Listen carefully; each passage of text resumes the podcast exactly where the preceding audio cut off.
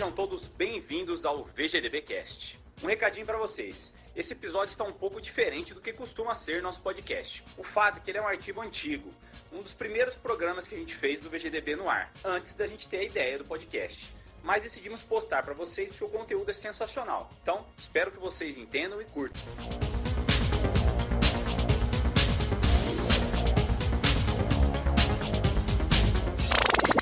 Produção e edição realizada pela Hood On, produção audiovisual.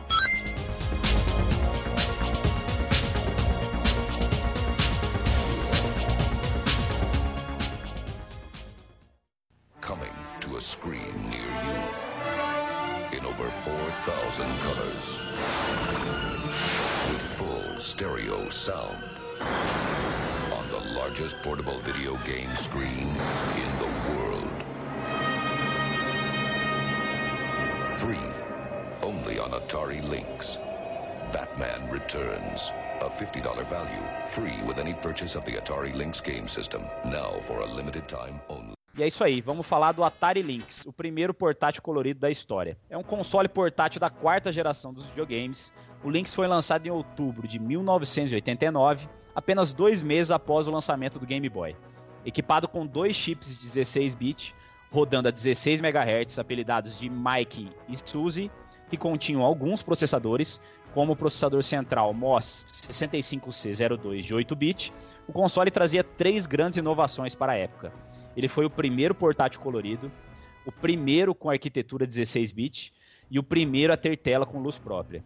Seus cartuchos poderiam conter até 16 megabits e o console era capaz de mostrar até 4.096 cores, sendo 16 simultâneas. Após o lançamento do Jaguar, o investimento da Atari no console foi diminuindo, até que em 1996, com o fechamento da empresa, o console foi descontinuado com um número aproximado de 3 milhões de unidades vendidas. Então, sem maiores delongas, passo a palavra para o meu amigo Bettini Mendes para apresentar os nossos convidados especiais de hoje. Daí, pessoal? Então, como sempre, a gente só tem fera no assunto. Então, o primeiro convidado é o amigo Paulo Zanata. Boa noite, Edson Godoy. Boa noite, Bettini Mendes. Boa, Boa noite, noite. Fernando. É uma honra estar aqui conversando com vocês. Com certeza vamos bater um bom papo, trocar muitas informações, aprender muito uns com os outros e vamos que vamos. Fala bastante desse console do, do, do Atari Lynx, que é fantástico, que é um dos meus preferidos também. Valeu, Zanata. Já que tá na, na sequência aí, também já vamos fazer o jabá do, do Zanata também, que os quadrinhos dele aí é excepcional, pô. É verdade, Zanata. Oba, Fala, um- fala um pouco do seu trabalho aí pra gente, cara. Ó, legal. Se alguém. é, na verdade, eu estou fazendo um, um trabalho relacionado à, à temática gamer, né? O Godoy já fez uma matéria lá no estúdio. E em breve vou ter algumas novidades aí é, relacionado a quadros para decoração. E se alguém precisar, para entrar em contato comigo pelo, pelo Facebook, lá tem a, né, tem a minha própria página, que é Urban Frames, tá? Ou por- pelo meu Face mesmo, Paulo Zanata. Tá? Tô pegando encomendas, a gente tá Podem comprar É. sem medo, que a qualidade é Sem top medo. mesmo. Ah, você No pegou, encontro- né, Bettini? O. Comprei, encontro do Canal sim. 3 Comprei foi- né? Foi, foi sucesso no encontro. Oh, legal. Ó, vou postar aqui também o perfil do Zanata no Facebook. Quem tiver interesse aí em conhecer o trabalho dele, adiciona ele lá, troca uma ideia. E principalmente compra os quadros, né, Zanata? Com certeza. Outro amigo é o Fernando Silva. Boa noite, galera. Obrigado aí pelo convite, Godoy. É, vamos falar hoje aí sobre esse portátil que eu particularmente gosto muito, né? Eu acho que é o meu portátil favorito, né? Eu acho que vai render boas histórias aí entre nós. Valeu, Fernando. Eu também sou suspeito pra falar que eu gosto pra caramba do Lynx. É, mas também ele, é meio irmão do, do Jaguar, né? Então aí já, já era meio previsível que eu ia gostar dele, né? Porra, mas Lynx é bem melhor que Jaguar. Vamos, vamos Ó. combinar, né? Tem uma regra nas lives que é proibido falar mal do Jaguar, viu? Mas vamos lá. Paulo Zanata, meu amigo, bem-vindo. Boa noite. Agradecer os dois aí pela presença. Muito obrigado mesmo. Agradecer a presença de sempre aí do Bettini e do Sandro Shaolin, que tá nos bastidores aí. Sem vocês, esse programa não seria possível. Ô, Bettini, faz o seu jabá aí, cara. Você que tá trabalhando com venda de jogos agora, né? Especializado em jogos retrô, principalmente. Fala um pouco pra gente aí. Sempre a gente tá com uma coisinha nova aí, tem uns, uns joguinhos aí. O pessoal quiser pedir pra ser amigo no Face aí, sempre a gente tá postando aí nos grupos, alguma coisa no Mercado Livre. Sempre tem uma preciosidade aí. Eu comprei de você, foi um, um Streets of Rage, eu acho, do Game Gear, né? Muito bom, Comprou aí, cara. ó, pra você ver, ó. Comprei, comprei perfeito. Fernando. O perfil do Bettini no, no Facebook, adicionem ele aí. E pra ficar por dentro das novidades aí, que ele Eu recomendo, o preço foi bom, totalmente e o- recomendado. O envio foi justo, foi perfeito. Entrega garantida. É, Bora começar a falar do Atari Lynx.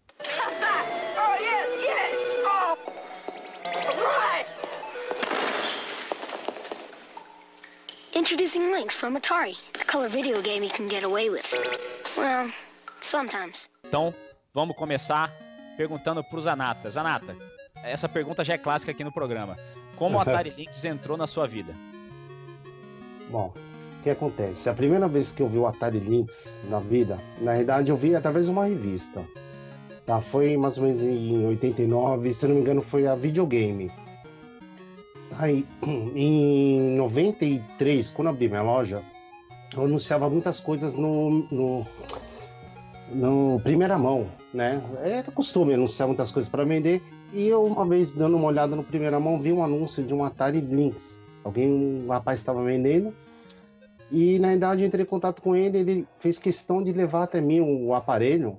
E para minha surpresa, quando ele levou lá, era o aparelho estava numa maleta com uns 20 jogos Nossa, coisa assim fantástica. Eu ele, ele mencionou no anúncio que tinha alguns jogos, de uns 20, assim.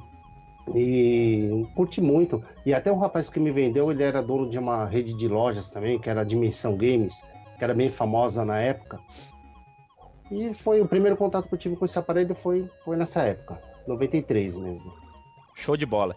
É, essa revista videogame que você viu foi, foi também o meu primeiro contato. Foi ali que eu descobri o- a existência do Lynx, né? E pela matéria, assim, dava, dava uma vontade, uma curiosidade enorme de jogar, né? Só que Sim, onde eu sim. morava, onde eu morava em Campo Grande, nunca apareceu nenhum Lynx. Eu nunca vi nenhum Lynx lá na região. Então, em São Paulo talvez fosse um pouco mais comum, ainda assim eu, de- eu acho que devia ser bem difícil, né? Com certeza, para você ver. Eu vi em 89 fui pegar o aparelho pela primeira vez em 93. Quatro anos depois, praticamente.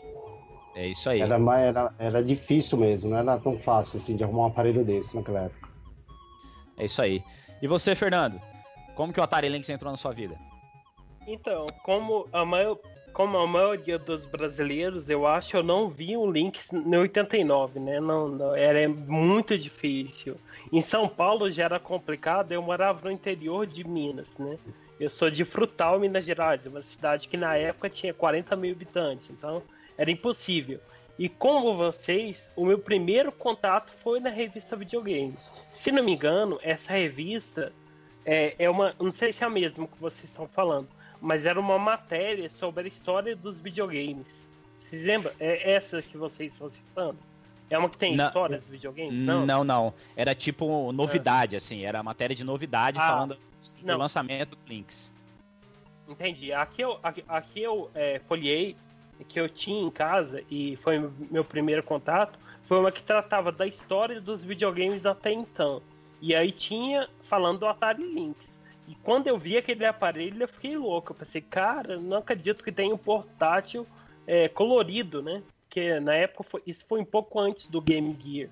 Então, é, eu fiquei louco, assim. Eu pensei, pô, eu preciso desse negócio, né? Mas eu só fui ver um Link, Link pessoalmente quando eu comprei um, já quando colecionador em 2005, né? E a primeira coisa que me impressionou no Lynx foi o tamanho. Eu não, não achava que ele ia ser tão grande, cara. Porque você olha na revista, né? Eu pensei, ah, deve ser o tamanho do Game Boy, mais ou menos, né? Mas, cara, ele é muito grande. O Lynx 1 é muito grande. Não sei se vocês já Exatamente. viram. Não sei se vocês já viram uma, uma propaganda do Lynx, né? é, que passou na TV norte-americana, se não me engano, do, do menino que, que pede para ir ao banheiro, né? Professor ir ao banheiro, e na verdade ele vai ao banheiro para jogar Lynx. E ele tira o Link Zoom da jaqueta dele, cara. Pô, você pensa que o cara vai tirar uma bazuca dali, ele tá tirando. De tão grande que é o aparelho. negócio enorme, cara. Então, então eu acho essa propaganda muito bacana, assim. E, e o meu primeiro contato foi esse, foi em 2005, quando eu colecionava mesmo. Eu acho que muita gente nunca viu um Link pessoalmente, né? Muita gente nunca viu. É, ele é um Você- console, você- ele é um console bastante incomum mesmo. Diga aí, Zanata. Você mencionou o tamanho do aparelho, né? É mais impressionante ainda o tamanho da caixa do Link Zoom. A caixa é gigantesca. Não sei se você já teve a oportunidade de, de- de- se você meu tem também um desse. A caixa é enorme. Ela deve É o- ter quase o tamanho de duas caixas de sapatos. Nossa, eu, eu preciso do um na caixa, porque o meu Link Zoom tá sem caixa, o 2 tá na caixa, mas um não tem caixa. É isso aí. Bom, pro Bettini eu vou fazer uma pergunta diferente. Bettini, o Atari Lynx alguma vez entrou na sua vida? Cara, eu joguei o Lynx no encontro do Canal 3, cara. E foi, não faz, vai fazer aí uns 6 anos, 5 anos aí no máximo. Joguei por 10 minutos. Você lembra o jogo ou não? Rigar. Ah, esse Rigar é que um fala, dos né? mais... Ah, É, Rigar. é um dos mais clássicos. É, Dizem que a versão do Lynx é, é muito boa, diga-se de passagem. Eu já joguei assim, mas eu não lembro de ter jogado outras versões. Eu acho que eu só joguei no Lynx. Mas é isso aí. Bom, deixa eu falar. Deixa eu falar como que ele entrou na minha vida também, né? É, além desse lance da revista, e a primeira vez que eu fiquei sabendo foi nessa revista Videogame. Aí, em 1993, eu fiz uma viagem pro exterior e eu encontrei esse, esse videogame sendo vendido em Miami. E tava custando 25 dólares o aparelho, cara, em 93. Nossa. Na hora que eu vi aquilo, eu fiquei doente, que eu fiquei louco pra comprar. Só que era o último dia da minha viagem e eu não tinha um tostão furado no bolso mais. Nossa, 25 dólares. Barato. eu tive que ir embora sem comprar o Lynx. Aí, pô, só fui ter ele provavelmente lá pelo ano 2000, quando eu comecei, eu comecei a colecionar em 98, né? Mas eu acho que eu só fui comprar o Lynx lá pelo ano 2000. Eu já tive os dois modelos, hoje eu tenho só o 2. E o, o Lynx 1 que eu tinha deu defeito, aí eu acabei abandonando. Fiquei só com o 2 mesmo. E não vou, não vou nem fa- fa- fazer mais algum comentário a respeito dos modelos, que a gente tem uma pergunta mais pra frente sobre isso, Pra não estragar qual que eu, qual que eu acho melhor ou pior. né? Can anyone handle the power of color? Atari Lynx, the portable video arcade. Lynx, so packed with action, racked with attraction, stacked with more games for total satisfaction. It'll blow you away. More fun and games from Atari. Agora vamos começar a falar sobre a história do nascimento do Atari Lynx, que ela é bastante interessante. Porque o console não foi idealizado pela Atari, ele foi idealizado por outra empresa. Então vou começar perguntando pro Fernando aí, Fernando, explica um pouco pra gente aí como é que foi essa história e quem realmente criou o console. Então, é, quem criou o Lynx, na verdade, foi a empresa Epics, né? Que é, era famosa aí pelo, pelo Summer Games, né? Que no Lynx se tornou California Games, né? E alguns outros jogos que, fazia, que ela fazia para computador. É, se não me engano, são três, três dos designers do Lynx, né? É, Dave Morse, Dave Needle e tem outro, se não me engano. E esse pessoal até era ligado, é, e foi designer do Amiga também, do computador. Né? É o pessoal que, que, que fez o Amiga também. É, tem até uma história interessante é, sobre a, a origem, né? Que eu, eu até tenho no livro que eu tenho aqui, é, sobre de onde veio a ideia para fazer um portátil. Foi o filho do Dave Morse, né? Ele falou: "O pai, por que senhor não pega essa ideia do Amiga, né? E faz um- uma coisa, um- Amiga portátil, né? Aí, então ele reúne com esse Dave Needle e esse essa pessoa que eu não me lembro o nome agora, né? E daí eles têm a ideia. Mas o que acontece? A Epic não tinha dinheiro suficiente para levar o projeto à frente, né?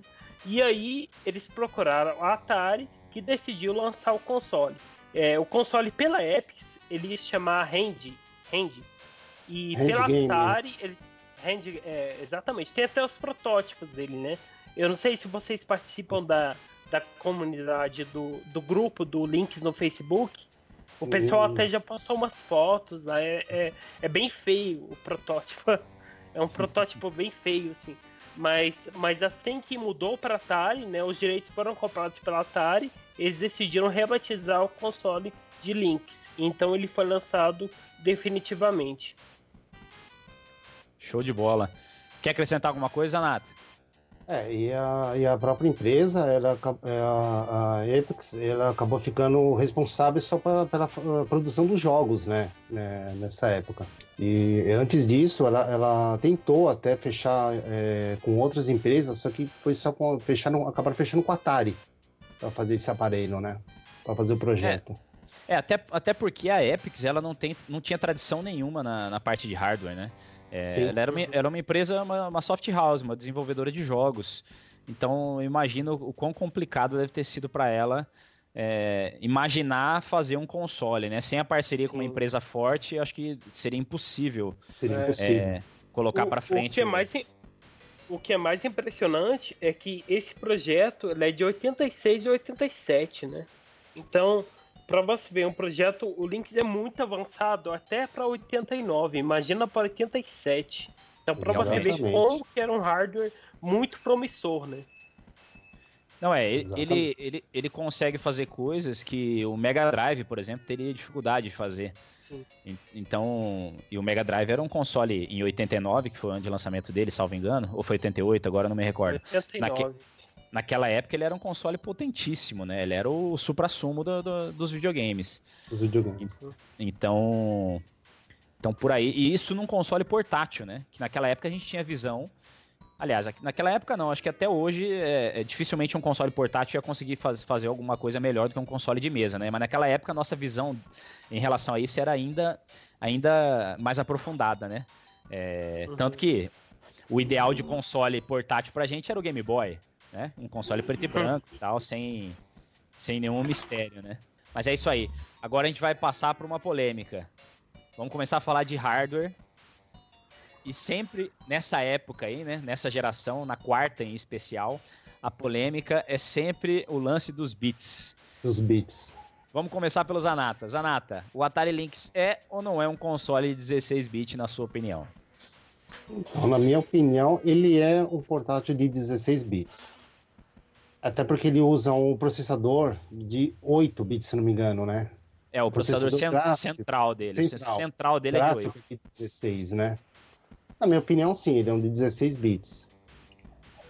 É que assim, é, ele é meio que uma miscelânea, né? Ele tem uma, um- uma arquitetura meio parecida com o Jaguar, assim, onde são é, dois chips grandes que dentro deles contém alguns processadores, né? E esses dois chips, eles têm. É, eles são 16 bits, os dois chips. Aí dentro de cada um, de- dentro de cada um deles tem processadores maiores, ou maiores não, né? Tem processadores menores, como por exemplo o central, que é de 8 bits. Então acho que varia muito de, de perspectiva, né? Ou de jogo para Per- jogo também. Não, acho que é de perspectiva mesmo. É, porque tem gente que acredita que se o processador central for de 8 bits, o videogame é 8 bits. Se ele for de 16, ele é 16. Tem gente que joga tudo em cima do processador central. Eu já tenho uma visão mais ampla em relação à arquitetura, em relação à, à existência de processadores mais fortes no aparelho. Mas eu vou deixar para dar minha opinião no final. Fernando, e para você? Então, é, eu não sei até onde iria o meu conhecimento técnico para responder essa pergunta, mas veja bem, é, a gente pode comparar o Lynx é, com portátil considerado de 8 bits, que é o caso do Game Gear. Gente, o Lynx é muito superior. O Lynx, ele tem vozes digi- digitalizadas, cara. Tipo, alguns jogos têm vozes. Eu, pô, pirei nisso quando eu vi, entendeu? Então, eu acho que realmente esse, essa, essa visão de ter um processador 16 bits acoplado, eu acho que transforma ele sim num console 16 bits, entendeu? É, eu não, não posso dar uma resposta tão técnica, mas eu estou comparando com outros consoles. Se eu comparo eles com consoles de 8 bits, eu vejo que o Lynx é extremamente superior, entendeu? É, então, então- claro que nessa época a gente tinha essa forçação de barra de bits mesmo, é, é, você jogava o videogame. Eu, pelo menos, eu jogava os videogames por duas coisas: a quantidade de bits e a quantidade de botões do controle, cara.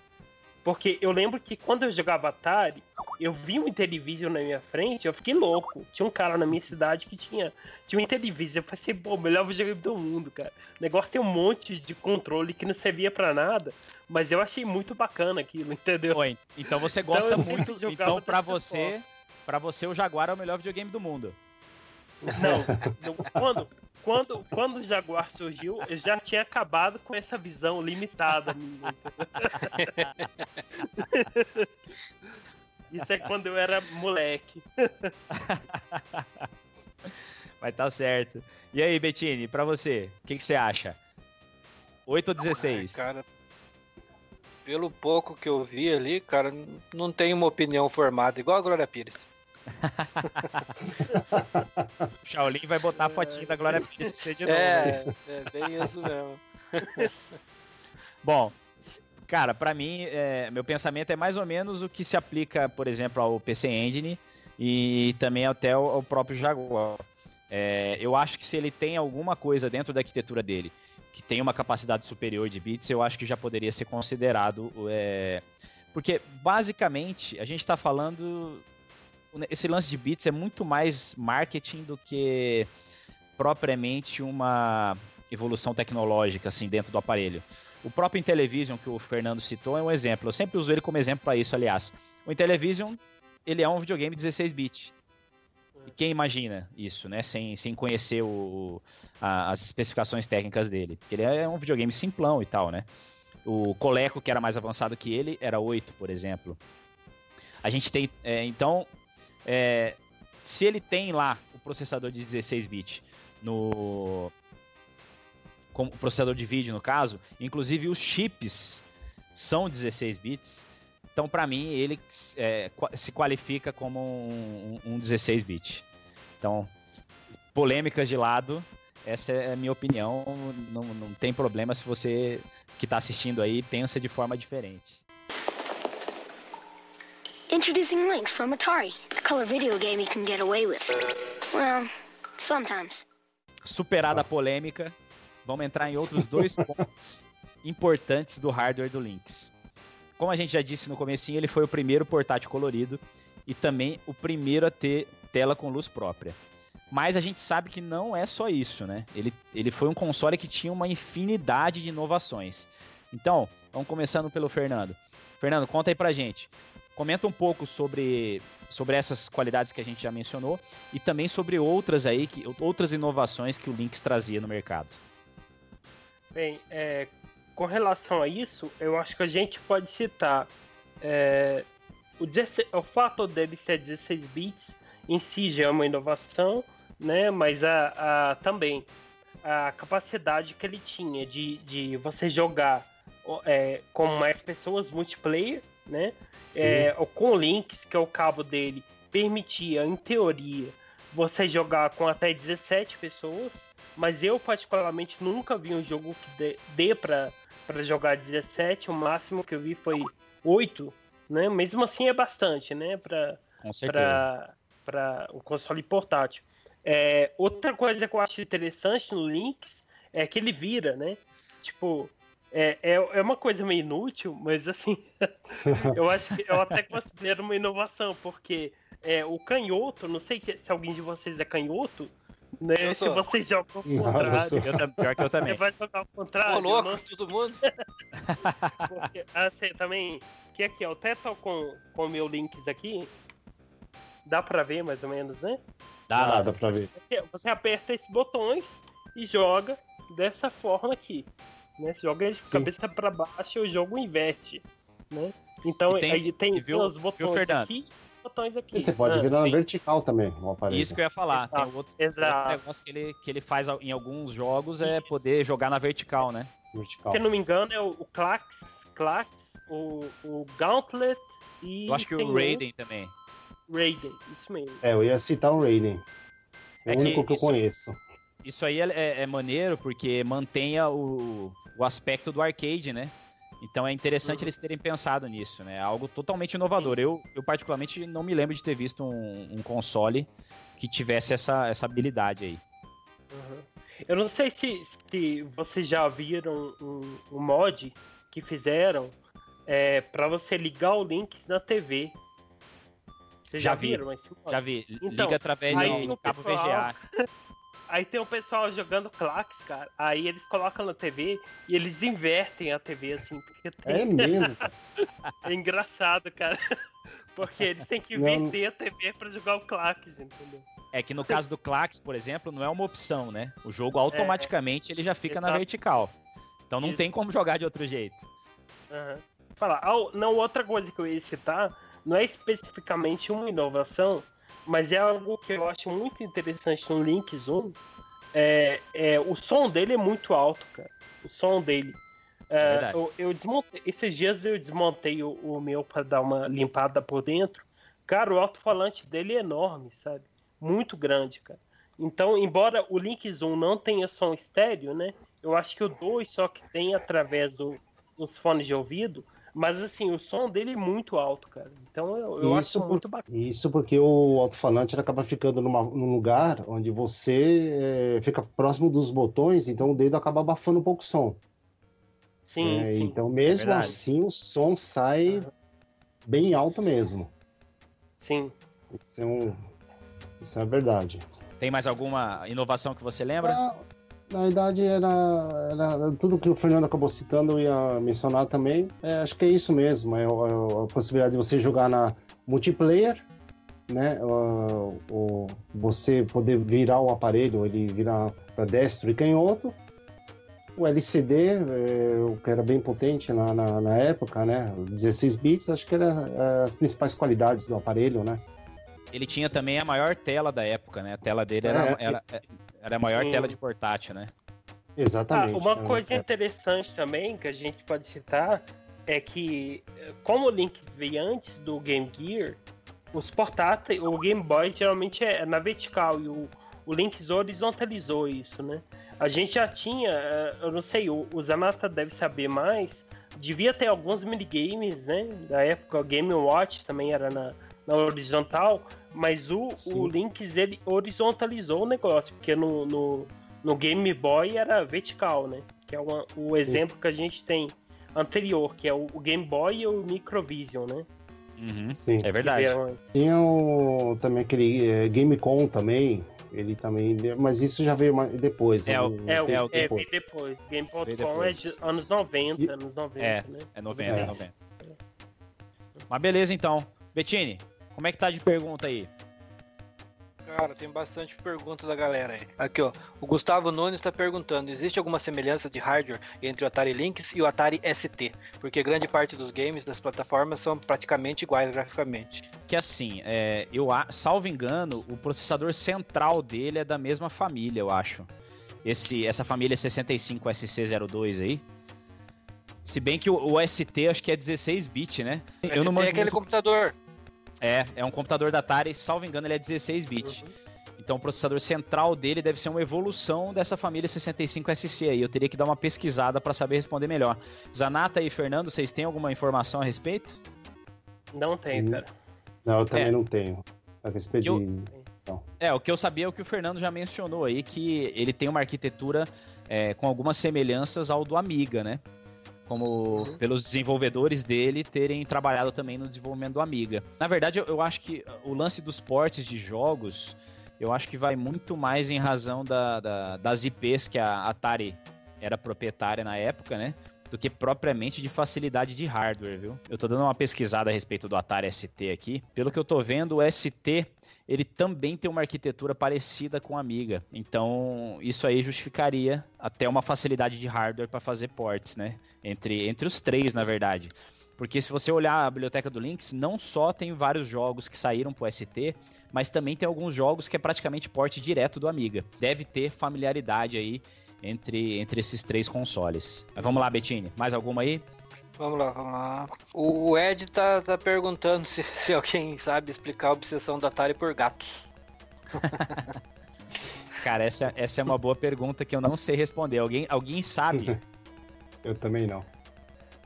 Eu não sei, Sabe, mas é, é, é bacana, né? Eu acho que pelo o, o nome soa bem, cara. É imponente. Você falar Link, Jaguar.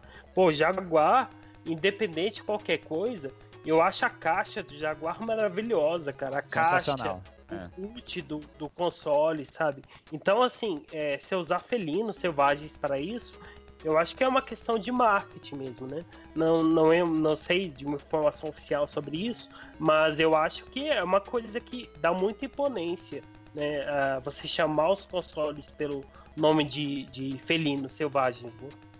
É, não, não foi Atari também que antes batizava com o nome de mulher? O... Tinha um lance desse também, não tinha? O Atari não era Stella? Na fase de É, desenvolvimento? exatamente. É, era mesmo. Tanto que o emulador do Atari é Stella.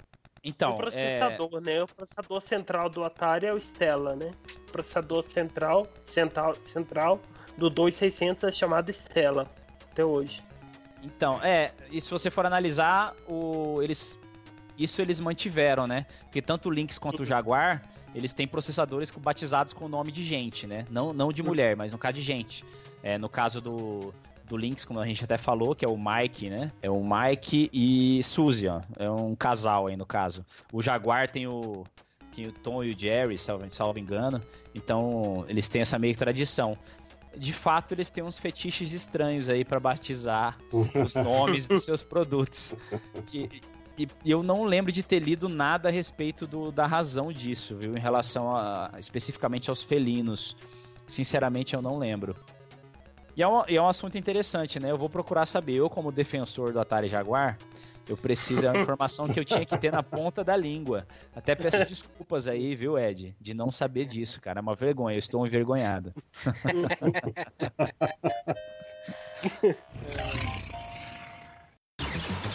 Stacked with more games for total satisfaction. It'll blow you away.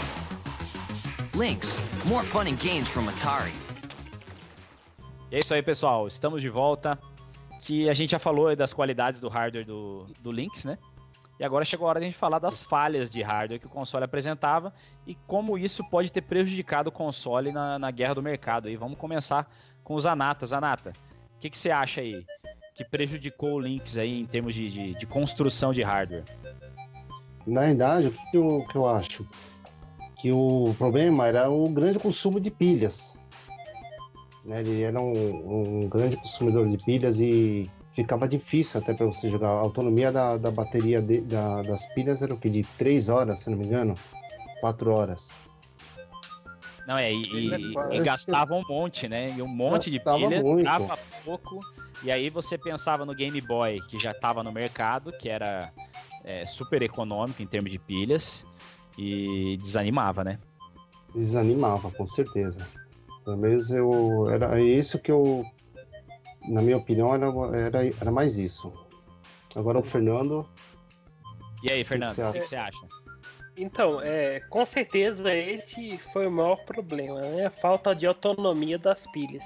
Além do fato de serem seis pilhas pequenas, né? Então, numa época que é, a gente não tinha pilha recarregável, né? Hoje, por exemplo, caro. hoje era, é, eu, eu nem sei, existia na época, nem sei se existia, mas enfim. Eu, eu acho que não, acho que não. era algo inviável, né? É, então, é, esse é o maior problema que eu vejo. Outro problema também que eu acho que é, atrapalhou bastante é, foi o custo, né? Ele foi lançado, é, se não me engano, 180 dólares. E o Game Boy era metade disso, né? O Game Boy foi lançado a metade desse preço. Então o Lynx era o dobro, por mais que tivesse uma tela colorida, mas era muito mais caro. Esse também é, foi um grande problema. É, bem, tem, tem outra coisa que a gente pode apontar também, que é o tamanho, né? Que eu já citei aqui. Ele é muito grande, né? Então, ele é um portátil, mas não é tão portátil assim.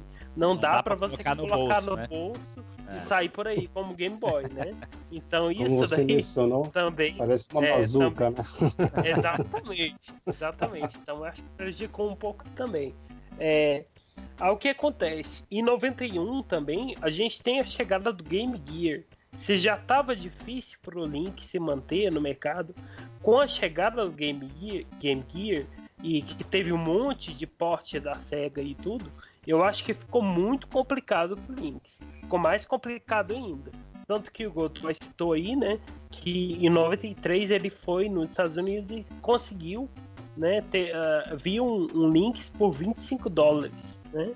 É É, um console que foi lançado a 180 ser vendido por 25 é porque a crise da Atari estava bem complicada. Isso porque o, na verdade o Lynx 2 eles diminuíram metade do valor quando eles lançaram. Porque o 99. primeiro ele É. custava 180 dólares, se não me engano.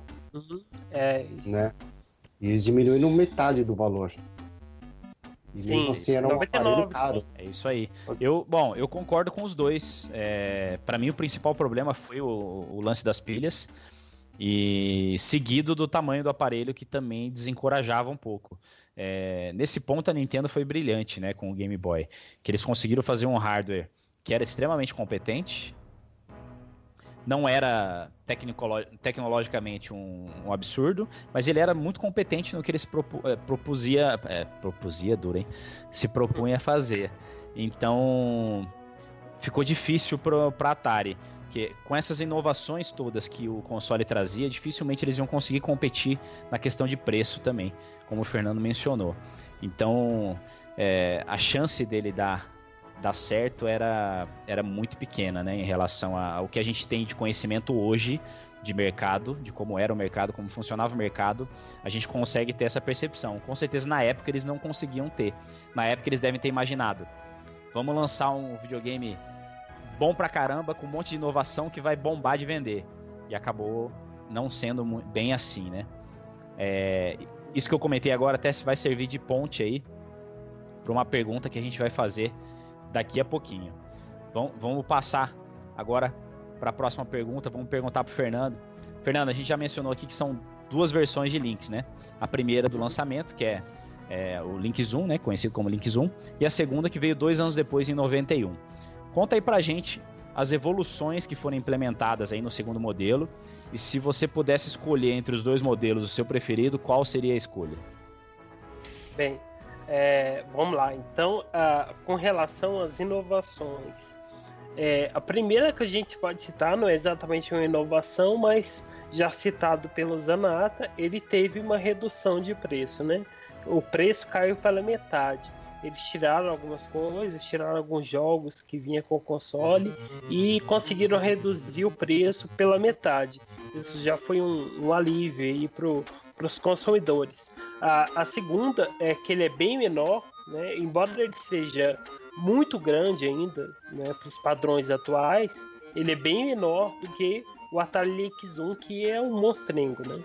É, outra coisa é que é muito longe do ideal, mas ele tem uma, uma, uma vida, vi- autonomia de bateria um pouco maior, né? Eu acho que em torno de uma hora a mais, duas horas a mais aí, né? Ele tem um pouco de a mais de autonomia. É, e, e a outra questão que a gente pode apontar também é a saída estéreo no, no fone de ouvido, né? Quando você coloca um fone de ouvido, é, ele, ele passa a ter uma saída estéreo de som. Outra coisa é que você pode desligar o, o backlight dele, né? Ele tem um botão lá para economizar a bateria. Ele tem um botão que você pode desligar, dando uma economizada na, na bateria. Essas são as inovações. Agora, é, vamos à pergunta: qual eu prefiro? Cara, eu não sei. Eu gosto muito dos dois. Mas se eu pudesse escolher um, eu não escolheria nenhum dos dois. Eu queria ter um Lynx Malboro. Não sei se vocês já viram. Cara, aquilo lá é o sonho. É aquele vermelho. Eu já ouvi falar, mas eu nunca vi. Cara, demais aquilo lá. Eu queria ter esse, cara. é o Lynx 2 vermelho, né? Ah, eu nem sei como, é, como ele foi. Dizem que ele foi vendido na Alemanha, né? Mas eu não sei se foi algo promocional da Marlboro. São pouquíssimos no mundo. Eu acho que deve ter conhecido no mundo assim, deve ser uns 20 consoles desse, muito pouco mesmo. No Brasil, eu acho que não tem nenhum, né? Mas esse console eu acho muito bacana, cara. Pra mim é esse. Mas entre os dois, cara, eu, eu acho que eu fico com dois também, por essas questões aí de, de que, eu, que eu citei, né? Essas, essas melhorias que a Atari fez no, no, no segundo modelo. Beleza. Você falou no, no modelo Marlboro, salvo engano, tem um, um jogo que estava sendo produzido que, que tinha a marca da Marlboro também, né? É. Ele não chegou a ser lançado. Será que ele foi Ele- idealizado para ser vendido junto com esse aparelho? Isso. Te- Existe, é um protótipo esse jogo. Eu já vi ele à venda, cara, no eBay. É, é, o protótipo dele é Marlboro Go, se não me engano. É isso é, aí. é isso aí. de motocross. É um jogo de motocross, se não me engano. Eu tava jogando ele no emulador aqui, é muito ruim, o jogo é horrível. mas é um protótipo. Então eu acho não que o- o, plano mesmo era ser vendido com o console. Ah, eu, eu não sei se, se, se ele chegou quando. Eu não sei como comercializaram o Marlboro Lynx também, né? É, eu já vi algumas pessoas falando que ah, é, foi uma, um promocional da Marlboro, eles distribuíram para uns caras lá que fumavam. Eu- cara, mas o cara para pra, pra fumar e ganhar um Lynx, cara, o cara tem que fumar todos os cigarros da Marlboro. Porque na época era caro. Então, o cara devia ser um fumante veterado, mas eu ouvi, eu tava até pesquisando sobre isso no, no fórum da Atari Age, eu não achei uma resposta conclusiva. Eu não, ach- eu não sei se esse console foi vendido de fato na Alemanha. Eu não sei se a Marlboro é, fez esse esquema para fumantes, né? Eu não sei se foi um- uma promoção que eles fizeram, não. Eu não sei exatamente, cara, mas é o meu sonho de consumo é esse, esse Lynx Marlboro aí. O Fernando acabou mencionando todo- todos, os, todos os itens né, que, que eu ia acrescentar. É, se fosse para escolher entre um e outro, na idade eu escolheria o 1. Eu, eu acho ele mais bonito o design dele. É, uma, é pessoal, eu gosto. da- ele é bem mais robusto, mais bonito. E tem aquele. a cor dele mesmo, referente ao, ao, ao Lynx 2. Eu prefiro o Lynx 1. Eu acho que tem uma tem dois modelos de Lynx 1, né? Eu acho que ele tem uma pequena diferença é, em cores. Eu acho que no direcional. ah, Mas não sei se vocês já esteticamente. Não, é, é, tem é quase diferença? É idêntico. igual? Mas no direcional é porque o meu é até o meu é o PAG 0201. Você tem o PAG 0200.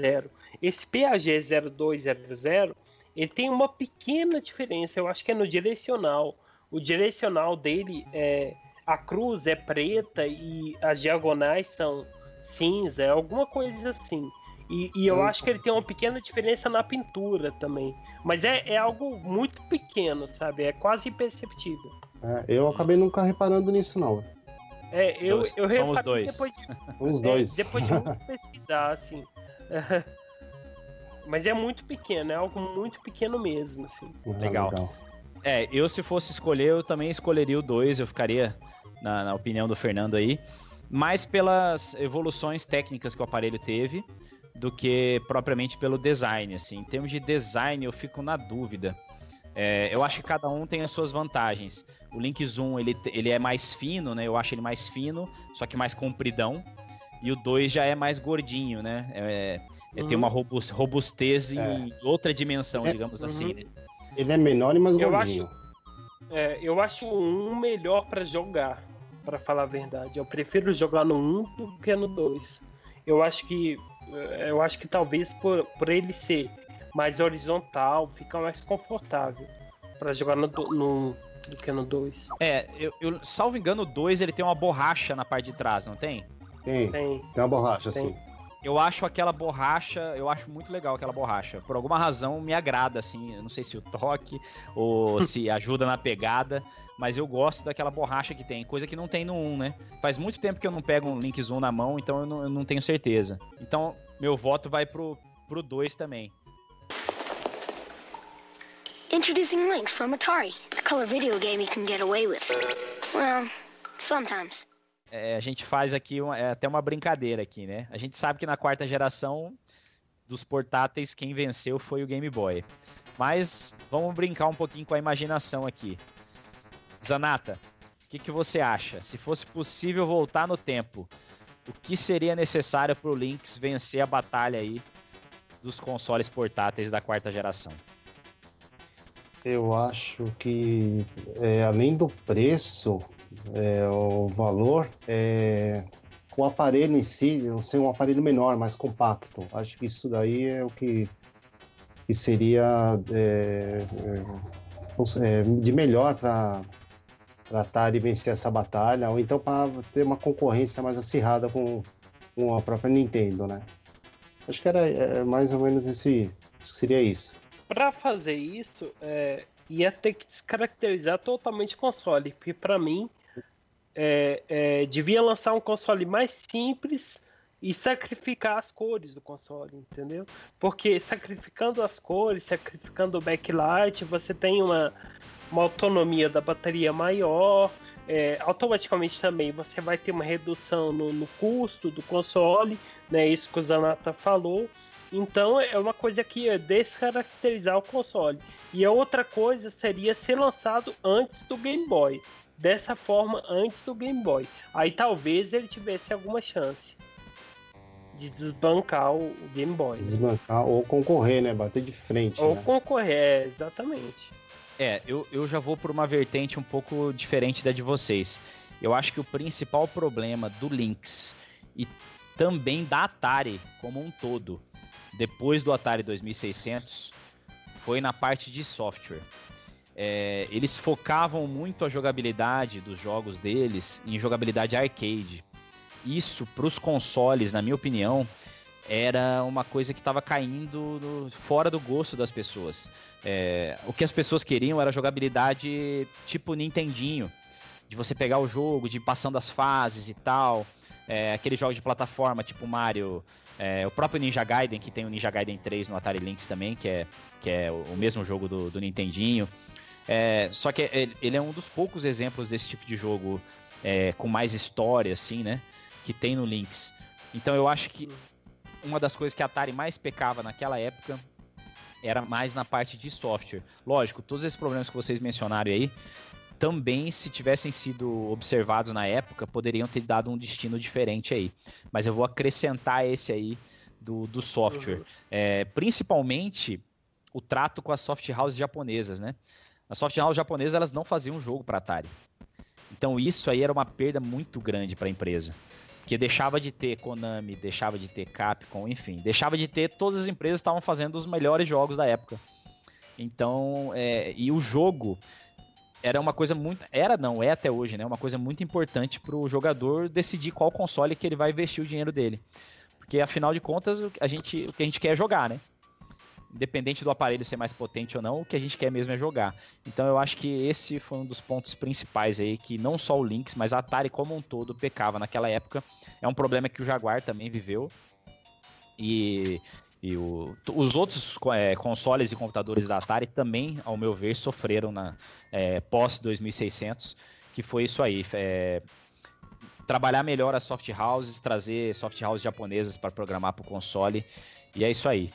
Não sei se vocês concordam comigo, se, se, isso pode ter influenciado mesmo ou não. Outra coisa que a gente pode citar é que a Atari, é, é, o, o, público não confiava muito mais na Atari, né? Depois desses fracassos aí, inclusive tem uma, um relato desses de um dos designers falando, ó, quando, quando os caras que é, falaram que a, a Atari ia comprar os direitos do Hand, a gente ficou muito desconfiado, porque a, Atari já tinha má fama na época, entendeu? É, é. É, por conta de, de todos esses fracassos que teve, né? Então isso daí, isso daí também vai, vai acabar afetando a venda, afetando a confiabilidade do produto, né? Então isso interfere também. É isso aí. Agora a gente vai falar sobre os acessórios. Vamos começar aí com o Fernando. Conta um pouco aí pra gente sobre os acessórios que foram lançados pro console e quais você acha que se destacam.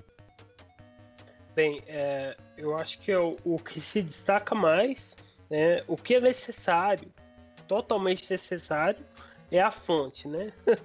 Porque a, a gente sabe do consumo Com certeza. Então, se você tem o um link, você tem que ter uma fonte. Tem como, né? Tem a fonte oficial que foi lançada e tudo. É, outro acessório que é, é, interessante é o Conlinks. O Conlinks é o, o cable link do, do Links, né? Para você ligar, você consegue ligar aí até 17 é, links, né? Aparelhos. É, outra coisa que eu acho bem interessante é, são as maletas para transporte, as bolsas, na verdade, para transporte. Aí fica todos os jogos assim. Aí tem um velcro, né? E você coloca os jogos. É, eu tenho outro acessório, que é o adaptador para carro, né? Para acendedor de cigarro, né, Ah. que era bem comum. É, outro que eu não sabia que existia, é, mas pesquisando aí eu vi que existe, é a bateria recarregável. Existe uma bateria recarregável aos É, moldes daquela que, foram, que foi lançada pro Game Gear. né? Viu, Fernando? Existe ela para ah, Cara, sim. Na verdade, ela não é uma bateria recarregável. Ela usa pilha normal. Ah, Ela é? não- Eu não sabia. É, não. é, é um negócio. É, é porque chamaram de Battery Pack, né? É, eu achei é. que era. Exatamente, chama Battery Pack. Só que ela usa Uhum. aquelas pilhas médias. Ela usa, salvo engano, seis pilhas médias. Então Ah, tinha uma então duração, não tem- tinha uma duração muito seis maior, pilhas. né? maior. Ah, entendi. Só entendi. que É, então. ia gastar dinheiro do mesmo jeito. É, exatamente. É porque eu achei que ela. Que esse acessório era nos moldes da, do Game Gear. Que o Game Gear tem, né? Tem a Isso. bateria recarregável. É. Ela é bem Aí eu não- parecida até, a estrutura, né, com a do Game Gear, né? Mas daí você pega ela, você abre, é, é, tá vazia. Você tem que colocar as pilhas, assim, médias lá, pra rodar. É um negócio, é um bem negócio eu bem bizarro. Eu comprei um desse. Outro que eu acho interessante é eu vi um- uma pessoa é, usando esses dias. É, é, é algo que você coloca aqui em cima. Ela não é uma lente aumento, mas você coloca aqui em cima e ela, eu acho que ela tampa a- a- a- o reflexo da luz. Ele tampa. Aí você fica vendo, fica jogando assim, ó. É bem É estranho. Não sei se você já viu esse. Ela, esse Eu, desenho. já eu cheguei a E- ver também, Fernando, mas não. Na verdade, eu acho que é para tampar a lu- a luminosidade mesmo. É, é isso aí. O reflexo, Isso, é, né? exatamente. inclusive, É pra o nome dele, reflexo. o nome dele é visor de sol, tapa-sol, né? Sun Visor e Screen Guard, que ele tem duas funções.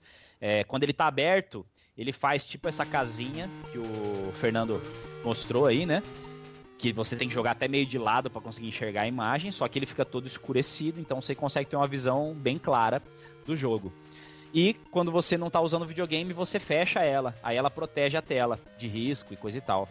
Então aí ele tem essas duas funções, de, de visor contra luminosidade e de proteção de protetor de tela, né? Quando você não tá usando o videogame. Se você for analisar, é um acessório assim bizarro, né? Porque, sei lá, é ser ter um negócio oficial vendido pela Atari com essa função é um negócio até meio difícil de imaginar, assim, mas na época a Atari lançou isso aí.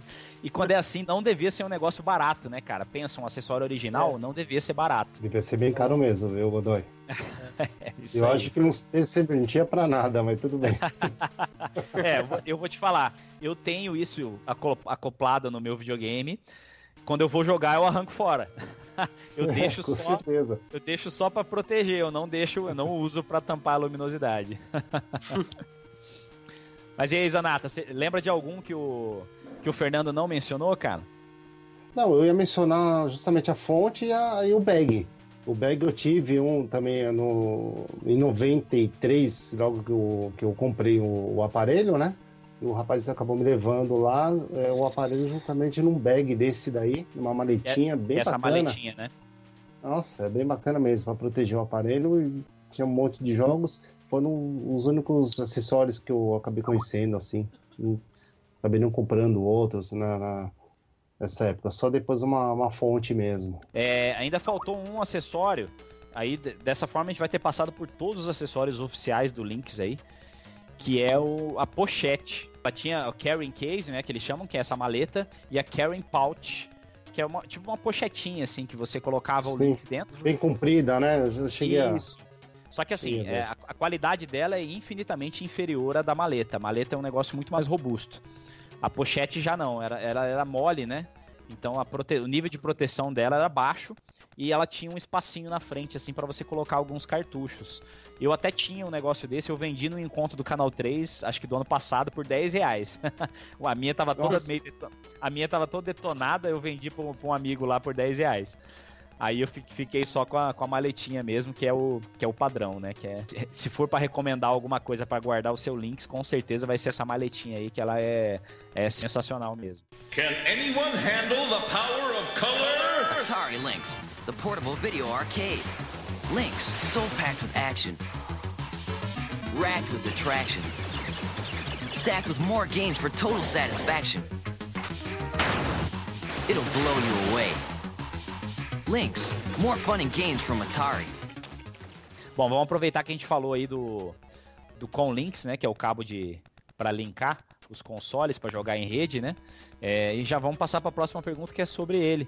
Vamos perguntar aí pro, pro Zanata. Zanata, conta pra gente um pouco é, como é que funcionava essa, é, essa rede do, do, do Lynx, né? É, que ele tinha uma capacidade bem acima da, da, da, concorrência, né? De conseguir linkar os jogos. O, o Fernando já falou aí que conseguia linkar mais de 16 consoles, né? 17, é, não é? Foi isso, Fernando? É, eu, tinha, eu pensei que era até uns 8. Eu tinha uma informação de 8 aí, o Fernando acabou falando 16, é. mas acho que é isso mesmo, 16. É, que, é o que eu acho que de fato é o que conseguiram fazer, né? É, é meio que, que, nem o cartucho, né? O cartucho cabia mais memória, só que nunca fiz, utilizaram toda aquela potencialidade. Então conta pra eu, gente eu como é que funcionava até, é, como é que fazia essa ligação, se você precisava ter o cartucho e o cabo, como é que funcionava isso? Eu precisava ter o, o cabo, né? Cada, cada é, aparelho linkado no outro tinha que ter um cabo. Agora a parte do cartucho, eu não lembro exatamente se cada um tinha que ter o, o cartucho, né? E ele tinha a Sim. própria rede, né? A Conlinks, né? Que era a própria rede deles, né? Acho que era isso mesmo, né, Fernando? Sim, precisava ter o cartucho, sim. Tinha até essa dúvida também, eu pesquisei e cada um precisa ter um cartucho para poder jogar. É, é em 2003, é, num, num, evento que o Marcelo Tavares da BGS fez no Rio de Janeiro, a gente fez dentro do, do evento uma Jagfest. A Jagfest é um evento americano de fãs do Jaguar. Foi a única vez que teve isso no Brasil e foi eu que organizei lá junto com, com o Marcelo nesse evento que ele fez. Salvo engano, foi o terceiro Games RJ, que era um embrião ainda do que ia se tornar Brasil Game Show. E lá no evento, eu lembro que eu levei dois Atari Lynx, levei os cabos e a gente, eu, eu pelo menos, foi a única vez que eu joguei em rede o Lynx. Foi na Jagfest que a gente fez, a Jagfest Brasil, que foi em 2003, lá no evento do Marcelo. E era bem maneiro, é, funcionava muito bem, não caía não, a gente não teve nenhum problema de cair o jogo, dar algum, qualquer tipo de problema, lag, nada. Funcionou redondo. Só que tinha esse inconveniente de, de ter que ter Além do cabo, você tinha que ter o console e cada um tinha que ter um cartucho, né? Só que isso era comum na época. A concorrência, o Game Boy, por exemplo, e eu acho que o Game Gear também, é, eles também funcionavam dessa forma. Para você conseguir jogar Sim. de duas pessoas, você precisava ter o console, o cartucho e o cabo de link. Era, a inovação que ele tinha nesse sentido era da, da, capacidade da rede, né? De conseguir colocar mais pessoas jogando ao mesmo tempo, que nisso ele era disparado superior a, a, aos concorrentes aí. Mas é isso aí. Bettini, tem perguntas aí a respeito de acessórios, né? Apesar de que eu acho que a gente falou tem, de tem. todos, pode, pode ter alguma coisa aí que a galera uhum. tenha de dúvida mais. Então, antes da pergunta aqui, uma curiosidade que o Cleiton do museu tá, postou ali, que o Lynx só perdeu por Sega Mega Jet em desconhecimento total do público. no, é, o, o Mega Jet é da, quarta gera, é da quarta geração também, né? Então o pessoal meio que desconhece, né? Não é muito conhecido. É, que o Mega Jet foi lançado Então, cara, falando em com links aí, cara, é, eu queria muito jogar, cara. Muitas pessoas, assim, eu acho que seria muito bacana, entendeu? No encontro do canal 3, combinar alguma coisa, né? É, juntar uns oito links aí e tentar jogar de oito pessoas, cara. Porque muitos jogos do Links têm capacidade muito bacana, cara. Eu acho que a gente podia é, planejar isso, né? Eu já me coloco à disposição para levar o meu links aí, o meu cabo, pra gente fazer essa. Eu levo o meu também, aí. com certeza. Fechou aí. A gente vai ter que filmar e, e postar no, no, no, canal do YouTube do VGDB aí. Vai, vai bombar, cara, porque eu nunca vi, cara. Eu, eu nunca vi oito pessoas jogando, cara. Eu, eu acho que não existe nenhum vídeo no, no YouTube sobre isso, não. É, se tiver, vai, com certeza vai ser de gringo, né? No Brasil, acho que Sim. dificilmente alguém se aventurou nessa, nessa área aí, né? Mas é isso aí. Mais alguma pergunta aí, Bettini? O misterioso cabo que supostamente faria uma conexão entre Lynx e Atari Jaguar. parecido com o que temos hoje no Dreamcast e no Neo Geo Pocket. Vocês sabem alguma Então. coisa sobre isso? Isso chegou a ser, a ser programado, programado não, né? Previsto para o Jaguar. É, ele tem um- um- um- uma saída de comunicação exatamente para fazer essa ligação com o Lynx, mas não chegou a existir nenhum software lançado que realmente utilizasse essa capacidade aí. Ia ser mais ou menos igual o, o Game Boy Advance era no, no GameCube, né? E o WonderSwan, aliás, o Neo Geo Pocket foi pro, pro Dreamcast, né? Ia ter alguma conexão, talvez é, uma tela extra para o jogo, para o jogo mandar alguma imagem no Lynx, enfim, seria algo revolucionário para a época, com certeza também. Mas acabaram desistindo até porque quando o Jaguar foi lançado no final de 93, o Lynx já estava praticamente fora da disputa, né?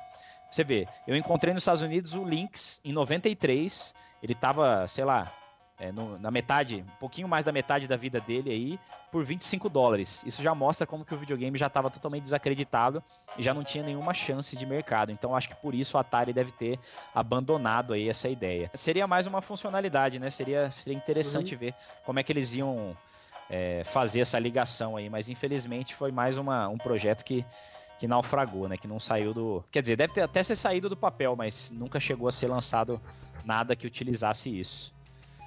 E aí, Bettini, mais alguma pergunta? Tem uma aqui pra gente já pular para as próximas partes falando sobre jogos. O Juliano Coelho, aqui, nosso amigo do canal 3, tá perguntando aí qual que é o preço justo que ele pode pagar hoje, sem remorso, por um Lynx.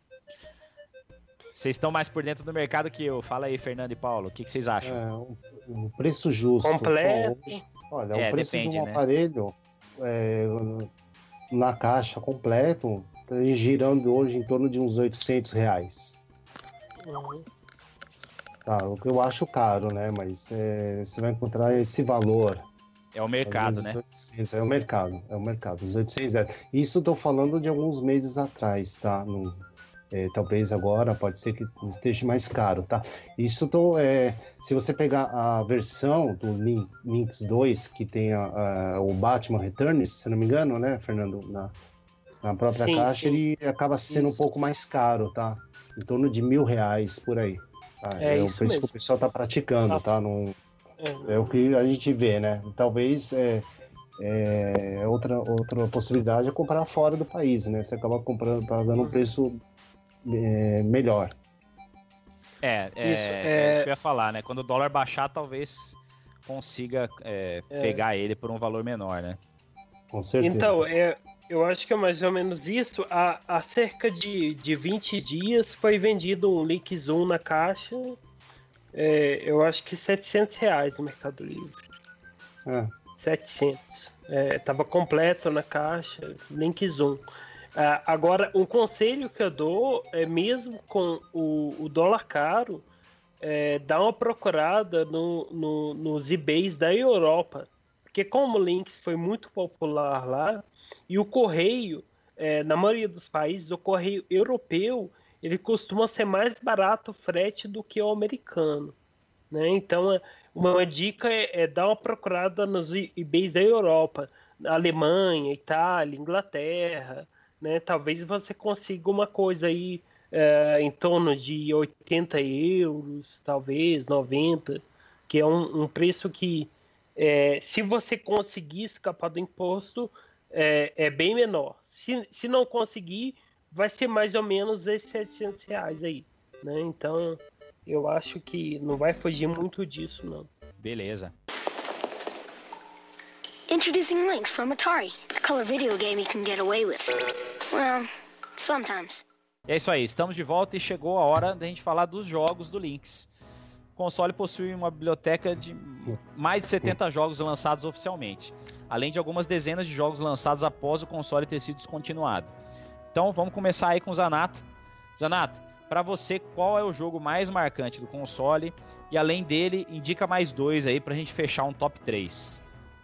Tá, mais marcante. Eu vou, eu vou citar alguns jogos que eu joguei, tá? Que foram os primeiros, tá?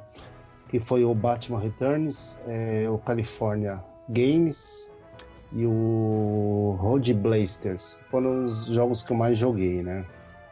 Eu diria assim como um top 3, o Batman, o Shadow, e o, sei lá, o Code Blasters mesmo. Na minha opinião, tá? Beleza, beleza. E você, Fernando? Então, cara, essa pergunta aí eu fiquei. Eu Na fiz dúvida. uma lista, depois eu, depois eu apaguei, agora eu já não tô concordando muito com a minha lista aqui. Tem muitos jogos que eu gosto, cara, mas eu acho que É acima de todos, acima de todos, eu acho que é aquele Chips Challenge. Que é Esse o do, é o concurso. puzzle. É, é um puzzle, né? Então É. eu adoro esse jogo, cara. É muito, muito divertido, né? Uma temática muito, muito pouco usual, né? Muito divertido de você jogar. Você passa horas ali jogando e, e é bem jogo. divertido até hoje, cara. Cara, jogue. Jogue que É. vale muito a pena, cara. É muito bom. E o esse- legal, o legal é que ele é um jogo barato, cara. Sim, muito barato. Ele é um dos Muito jogos barato. mais baratos do Lynx, o Chips Challenge. É mesmo, eu vou é procurar um ver jogo, pra comprar, cara. É um jogo muito bom. Você encontra lacrado agora no Mercado Livre, aí se duvidar pra vender, por um preço não tão absurdo. Ah, legal. Com Nos certeza. Estados Unidos ele é vendido, ele é vendido a preço de amendoim, assim. Nos Estados Unidos é bem mais, bem mais barato. Uhum. Bem, Legal. outros dois que eu posso, posso citar, que eu gosto bastante, é o, o Rampage, que é aquele do- dos monstros que que é, é, você, tem- você joga como um monstro que tem que destruir os prédios, Os prédios. tipo Godzilla é e tal. É, esse jogo, pra mim, é incrível. Eu adoro jogar esse jogo também. E o outro seria o California Games, né? Que eu acho que eh, tá em toda a lista também, que é um dos melhores jogos do Lynx. É, outros jogos que eu posso citar também, além desses três, seria o, o Drácula, né? Mais por uma questão gráfica, que eu acho os gráficos do Drácula muito bons, muito, ah, muito à frente da, da época. Né? O Batman, que apesar de ser dificílimo, é muito difícil esse jogo. Eu- o Godoy deve ter zerado já, porque eu fiquei sabendo que ele zerou todos os jogos do mundo. Esse aí, cara, esse aí foi difícil. Eu consegui, eu demorei 12 minutos pra terminar ele, cara. É, né? Pô, prejuízo, cara, de tempo seu. aí. outro, outro que eu gosto muito é o Lemmings, né? Lemmings que Lemmings. saiu para é um port bem interessante que, que saiu aí pro, pro Lynx. É, o, e o Paperboy também, que é um port bastante decente aí pro Lynx. Claro que eu tô esquecendo de alguns, assim, mas ah, a princípio o que eu tinha para selecionar era- eram esses. Pô, show de bola. Você falou um tem- monte de jogo bom aí. Fala aí, Tem também Zanato. o Raiden também, né? Acho que Raiden. Tem. É, É, tem, A, tem a- também. a versão, a versão do Lynx ela foi bem, bem detonada, digamos assim, né? Pra, pra conseguir funcionar no aparelho. Mas, mas é um jogo divertido. Não dá pra esperar que você vai encontrar a qualidade do arcade no, no Lynx, né? Porque o, o, o Raiden é um jogo mais. É, tecno, tecnicológico. Tecnico, ai, caramba, embananou aqui. Tecno... Tecnicamente. Tecnologicamente mais avançado. Ah, é a cerveja que eu tomei antes de começar o programa. Aí, então, então não dá pra esperar a perfeição do arcade. Mas é um jogo que vai divertir da mesma forma e é até surpreendente dele estar no Lynx, né? Então vamos, vamos agora passar pra minha relação aqui. Eu acho, assim, pra escolher o jogo mais que eu mais gosto é difícil também, viu? Eu acho que eu, eu não vou escolher o principal, tá? O meu top 3 vai ser um empate técnico entre os três primeiros colocados aí. Que é o Chips Challenge, que é esse puzzle que o Fernando mencionou aí, que é sensacional, vale muito a pena jogar. Você começa a jogar o Chips Challenge, você não consegue parar. Você, é, você fica é, preso no jogo. O desafio dele, ele literalmente desafia a continuar jogando. É, é- é muito interessante. E o melhor de tudo é que é um jogo barato, como eu já tinha mencionado. O outro jogo é o Stun Runner, que é um, é um jogo que eu joguei muito no arcade. É, Na minha cidade tinha, tinha um arcade de Stun Runner. Eu sempre que eu ia no shopping, eu ia lá nesse, nesse arcade do, do Stun Runner. Pelo menos umas duas partidas eu tirava. E era um jogo bastante difícil e a versão do Lynx também é muito difícil. Mas a qualidade gráfica dele ficou muito boa. E, e o jogo conseguiu manter a, a jogabilidade do arcade, assim, né? Então, é, e aliás, é o único porte de console desse jogo, é o Atari Lynx. Depois ele só foi sair em algumas coletâneas na geração do PlayStation 2 e Xbox clássico. Até então, só o Atari Lynx, só no Atari Lynx era possível você jogar o Stan Hunter.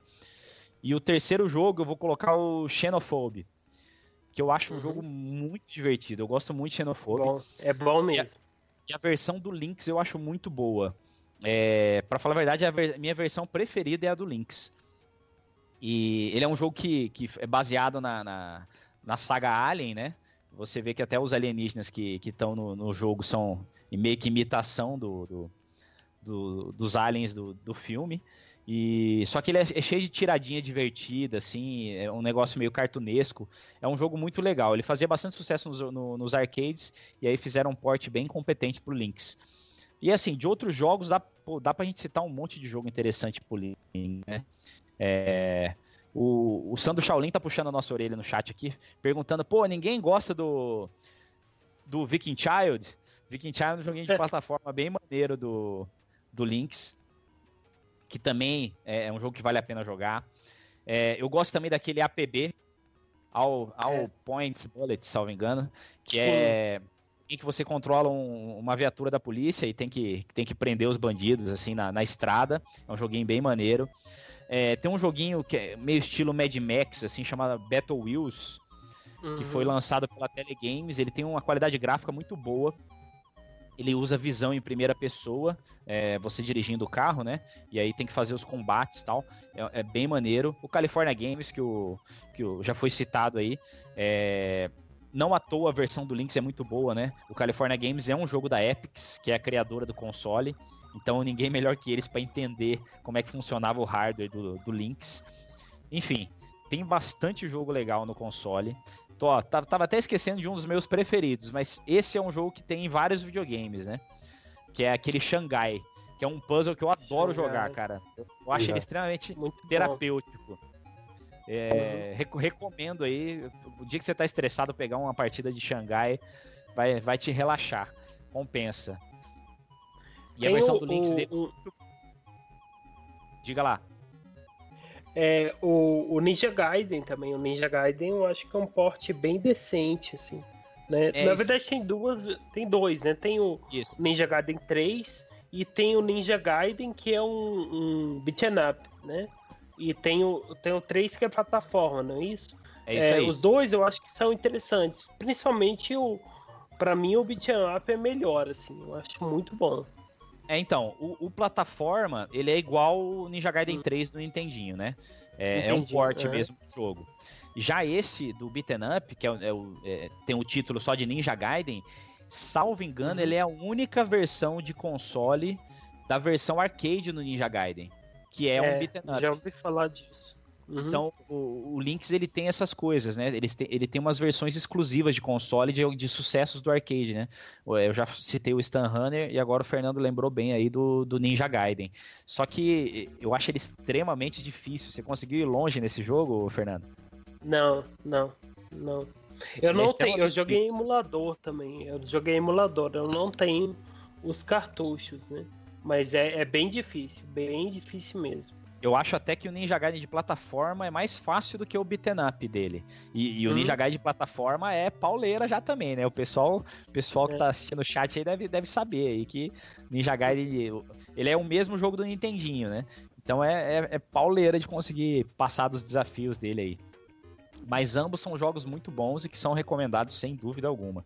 Bom, eu nem vou perguntar pro Bettini, que o Bettini falou que conhece muito pouco do Lynx. Ele não lembra o jogo que ele jogou, então não dá nem pra saber, né? Então vamos passar para a próxima que também tá falando de jogo. Só que agora a gente falou de jogo bom, vamos falar de jogo ruim também, né? Que, era, que ficou muito ruim, que vocês não recomendam. Vamos começar aí com, com o Fernando. Fala aí pra gente, Fernando. Que eu não recomendo de jeito nenhum, cara. Eu acho que poderia ser. Eu gosto muito de, de jogos de futebol, né? É, e tem um jogo do, do Lynx, cara, que é horroroso, que é o World Class Soccer, né? Esse jogo é muito ruim, cara. Então eu não recomendo de jeito nenhum. Os dois jogos de, de futebol do Lynx, tem esse e outro, os dois são ruins. Mas esse daí em especial é péssimo, cara. Péssimo. né? Eu acho que vale só pra, pra coleção mesmo. É, tem um. é, aquele hard, hard driving também, né? Que é horror- horroroso também. Pra mim, ele é. É impossível você jogar aquele jogo, muito, muito complicado, jogabilidade horrorosa, né? É, bem, os, os dois piores pra mim são esses dois aí. Eu sou suspeito pra falar, eu gosto, Gosta eu gosto muito. de muito, eu gosto muito do Lynx, cara. Pra eu achar jogos ruins aí é bem complicado. é isso aí. E você, Zanata, tem algum jogo ruim dele que você lembra, cara? Então, pra mim tem aquele Warbirds, acho que é isso. Que você é um. Na verdade, você É um- pilota um, um avião, um aviãozinho vermelho, tipo um barão Isso, é do, vermelho. é, do, é do Barão Vermelho o avião. Nossa, é horrível, cara. A jogabilidade é péssima. E o futebol mesmo, que eu acabo. Eu não, na verdade, eu não gosto de futebol, né? É os dois únicos que eu, que eu tenho que eu acabo não jogando, que eu não recomendo pra ninguém. Péssima jogabilidade. É, assim, o, o Warbirds eu acho que ele tem algumas características que são bastante positivas. É, o gráfico dele é muito bom. É, ele tem alguns efeitos de, de zoom e, e- scaling, né? Que o, que o Lynx, até a gente não mencionou antes, que é uma das habilidades que o Lynx tem, né? Ele tem uma, uma coisa meio parecida com o Mode 7 do, do Super Nintendo, que para um, cons- um console portátil era um negócio incrível, né? Então eu acho que o Warbirds acaba ganhando um, um- um pouco de. Eu tenho um pouco de afinidade com ele por causa dessas características positivas. Mas eu achei a jogabilidade dele meio chato. Eu até fiz um vídeo dele pro VGDB. E assim, é, você demora para encontrar os inimigos. Eu acho que eles quiseram fazer um negócio muito ambicioso e acabou ficando, ficando um jogo é, bem meia boca, assim. Mas ele tem essa situação das características positivas é, técnicas, né, de qualidade gráfica e tal. Agora, um, jogo dele que eu achei muito ruim é o Pit Fighter. Geralmente o pessoal não gosta de Pit Fighter, né? Tem uma corrente aí que mete o pau no Pit Fighter. Mas a verdade é que naquela época, Pit Fighter era um jogão nos arcades, fazia um sucesso tremendo. Eu mesmo jogava muito no arcade Pit Fighter. E, pô, um dos primeiros jogos que eu tinha curiosidade de ver no Lynx era exatamente o Pit Fighter. Quando eu vi, eu me decepcionei. Ele é bem inferior às versões de, de- a versão do Mega Drive, por exemplo, que eu acho que é a melhor versão de, de, de, de casa, né, que a gente tem do jogo. E foi, um- foi uma decepção, uma decepção bem grande assim no Lynx pra mim. Foi o Pit Fighter. E de cabeça assim é o único jogo que eu lembro que me decepcionou no, no console. Todos os outros jogos eu consegui encontrar características, é, pelo menos algumas características positivas.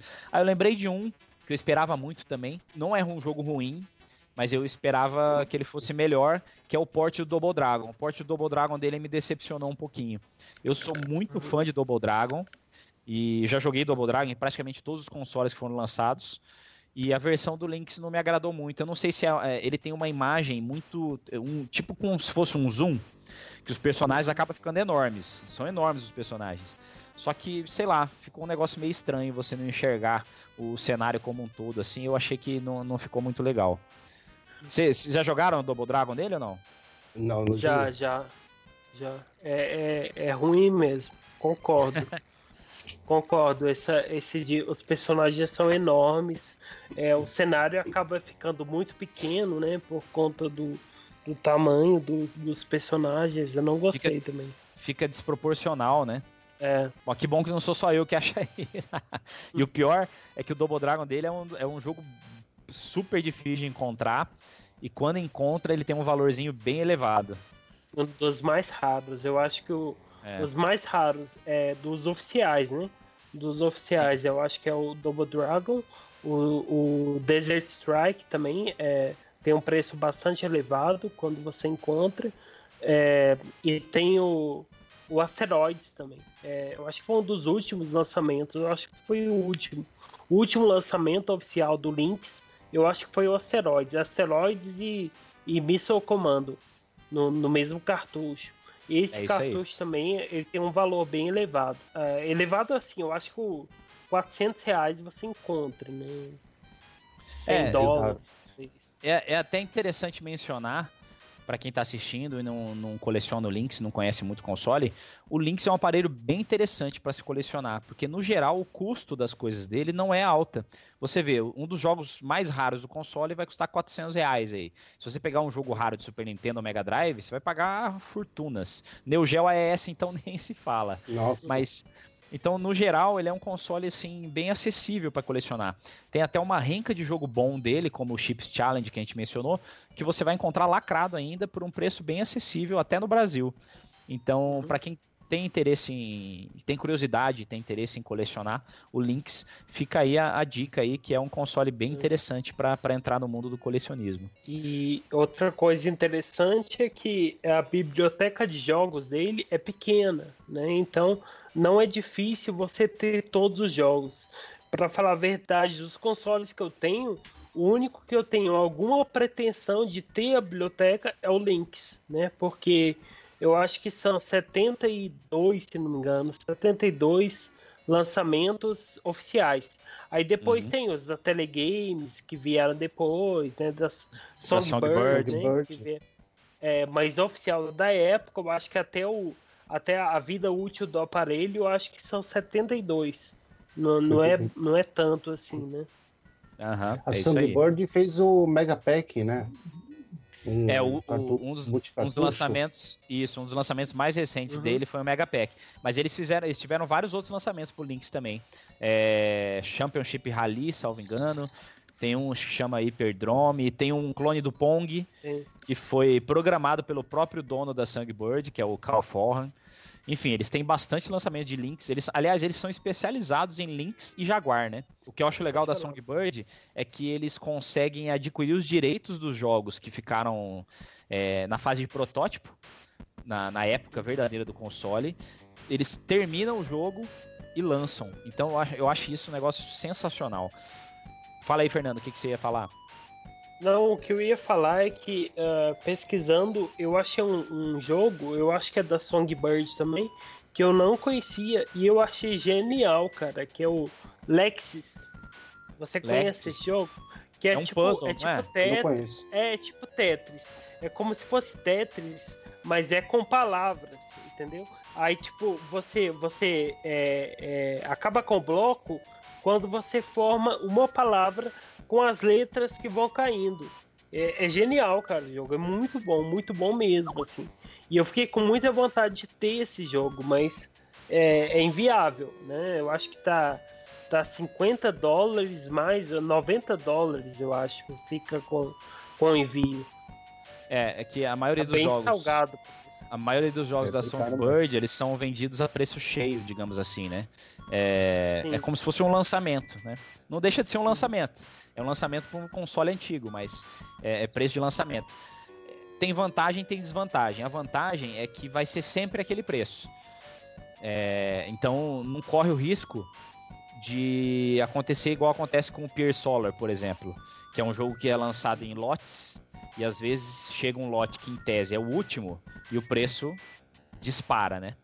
Então esse risco não corre, porque quase sempre eles têm o, a, o estoque, né? Eles mantêm o estoque dos jogos. É difícil um jogo deles que eles simplesmente param de vender. Então é interessante por esse sentido, né? Não corre o risco de inflacionar a ponto de, de ficar praticamente inacessível, como acontece em alguns, alguns lançamentos retrôs desse tipo aí. Stacked with more games for total satisfaction. It'll blow you away. Links, more fun and games from Atari cena independente do Lynx ela é bem interessante, principalmente pelos lançamentos aí da Telegames, realizados após o fim da Atari, né? Depois de 96, e também graças a Songbird, que a gente acabou de mencionar aí, que é especializada em Lynx e, e Jaguar, né? Queria saber de vocês se vocês têm algum, algum desses jogos independentes lançado por eles, né? E, ou até de outras produtoras. Teve até um, um joguinho, acho que chama Zaku, não teve um, um joguinho chamado Zaku que lançaram? Uhum. Esse eu, eu, eu, passei batida desse jogo quando eu fiquei sabendo da existência dele, já tinha encerrado a venda e acabei perdendo. Eu acho que teve um de beisebol também que foi lançado é, independente. Eu não sei, eu não sei se vocês conhecem aí. Tem, vocês têm algum desses lançamentos? Já jogaram esses lançamentos? Tem algum, algum título desses aí que vocês acham que se destacam? Comenta um pouco aí pra gente. Vamos começar aí com, com o Fernando. Fala aí pra gente, Fernando. Então, é, é, eu tenho vontade de ter, ter vários aí, cara, mas no momento eu não tenho ainda. Um que eu tenho muita vontade de ter é o que você tem, que é o Alpine Games, né? Esse Alpine Games aí, cara, eu vi os vídeos e, pô, esse jogo deve ser muito legal. muito, É muito legal. divertido, né? E outro que eu queria ter, cara, é o. Me fugiu o nome agora, mas é um que é um jogo de plataforma que você é, é, joga com um cara que tem uma guitarra, que ele, ele dá umas, ele mete a guitarra na, na cara do, na, nos inimigos, assim, eu não me lembro o nome agora. É o É, gordo? É Bob, é a Bob, é Fat Bob, Fat, Fat Bob. Bob. Ah, Fat Bob. É Isso. isso aí. Fat Bob, isso mesmo. Eu Esse achei, foi, ele achei foi lançado jogo pela Telegames. É, Telegames, isso. É, então ele não chega a ser independente, né, na verdade. Mas eu acho que ele, ele, ele foi lançado depois do, do que o, o Link encerrou a produção, né? Eu acho Sim. que ele foi lançado aí no, no fim dos anos 90. E, e esse Alpine Games aí, e o que eu citei já pra você, que foi o, o Lexus, né? Que eu tenho vontade de ter, mas que eu joguei, mas eu não, não tenho ainda, mas pretendo ter um dia. Mas no momento não tem nenhum, cara. Ah, tem um também, que é um protótipo, na verdade. É, eu não sei se, se terminaram esse protótipo, como você falou, que foi o é, Road Riot. Você sabe que jogo é esse, Godó? É um de corrida de Road moto? Riot. É de moto não, corrida de, Não, é, é de bug, carro, tipo ele um parece- bug. ele- Quadri, um é, quadriciclo. parece- Isso, exato. Que ele parece um pouco com Road Blasters, que o, o Zanata citou. Né? Mas é, Sim, é, sim. é tipo isso, mas é, parece bem divertido também. Ah, é até no eBay agora tá vendendo o cartucho. É, mas ele é um protótipo. aí Eu não sei se terminaram depois, né? Mas ele, ele parece bem interessante. Mas o que, o que atrapalha um pouco a aquisição desses, desses jogos aí, como a gente falou, é o custo, né? É um custo é, para nossos padrões, agora com dólar caro, é um custo um pouco elevado. É verdade. Isso assim, É. também é porque eu, eu tô mal acostumado com os preços de cartuchos do Lynx, né? Porque você consegue cartuchos do Lynx, a maioria, bem barato, né? Tipo, É. a, a 10 dólares. a- então acaba que você fica mal acostumado, digamos. É, é verdade. E você, Zanata, você chegou a jogar algum desses jogos? Conta aí pra gente. Não, não chega a jogar nenhum, mas eu tenho vontade de ter o, de comprar o Raiden, né? E o Trouble. Bubble Tro- Trouble. Acho que é isso, da, da, da própria Telegames também. Os dois são da Eu- Telegames, é. Até, Hum, até mas eu não uma, tive de uma curiosidade do Raiden, é, na tela inicial dele, pra você ver como eles não deram aquele polimento no jogo, né? A Telegames, ela acho que tava querendo fazer dinheiro, como o jogo tava completo, eles lançaram do jeito que tava. E a versão que eles lançaram era uma versão da CES, aquela feira de de que antigamente era a única feira de games que, que se tinha praticamente nos Estados Unidos era a CES, né? Que acontecia em Chicago, salvo engano. Aí depois que veio a E3. E aí aparece escrito assim, é, CES, não sei, aí o ano do, do- que foi criado o jogo, né? Então, isso demonstra co- como é que eram os lançamentos da Telegames, tanto pro Lynx quanto o Jaguar naquela época, assim. Eles lançavam o negócio meio de, de qualquer jeito, assim, para poder eh, ganhar uma grana fácil lá. É, tipo, o jogo só por estar só por estar completo, ele já, já mandava pro mercado. Às vezes até tinha umas label meio feia, era uns negócios meio tosco. Mas o importante era que era software novo para um console que já estava sem nada de novo no mercado. E só por isso já, já era bem interessante, né? Eu até tenho alguns jogos aí, é, o, o Fernando até mencionou. Inclusive, a maioria dos jogos que eu tenho da Songbird eu comprei do nosso amigo Marcos Garret. Que ele, ele vendeu a coleção de links dele e fui eu que comprei a coleção dele. Ah, é? Olha que legal. Aí na coleção veio, veio alguns jogos a- da Songbird, como o Championship Rally, que é um joguinho de corrida assim com visão superior. Era um jogo bem simples, ele foi programado é, do início ao fim é, por programadores independentes, não tem nada a ver com o software que estava sendo feito na época. E ficou um joguinho bem honesto, assim, por ser um jogo indie, né? É um joguinho bem honesto. Tem também o, aquele clone do, do Pong, chama Ponks. O, Pon- o- o Pong do Link Ponks. chama Pon, Ponks. E tem um outro também que chama Remnant Plana Wars 3D, que é tipo um jogo de, de nave. é, que utiliza aquela qualidade gráfica do Lynx, assim, de você conseguir ter uma, vis- uma visão de dentro do, da nave, né? Parecida com o Battle Wheels que eu mencionei antes aí. E é, é bem interessante esses lançamentos pós-mortem aí que eles fazem, né? E eu tenho também, como o Fernando mencionou, o Alpine Games, que realmente é um jogo muito legal. Eu sou apaixonado por jogo de Olimpíada, de, de Olimpíada de Inverno, de Verão, enfim, eu, eu gosto muito desses Também. jogos. E, e esse jogo ele foi muito bem feito, cara. O programador, o, o Durani, que eu já tinha falado antes dele, ele faz um trabalho sensacional mesmo. Você, vê que é um negócio feito com carinho, sabe? O cara faz, ele entende do que faz e faz um negócio com, com paixão e isso transmite pro jogo, que o jogo ficou muito legal. Eu não faço ideia de quanto deve estar custando um cartucho desse hoje, porque eu acho que não vende mais. 90 dólares. 90 dólares no, é, no site da, da Songbird tem. Olha só, eles vendem 90 novo ainda. Vendem. É, o ano passado eles, eles relançaram em 2015. Uma versão em 2015. Custa 90 dólares mais 40 dólares de frete.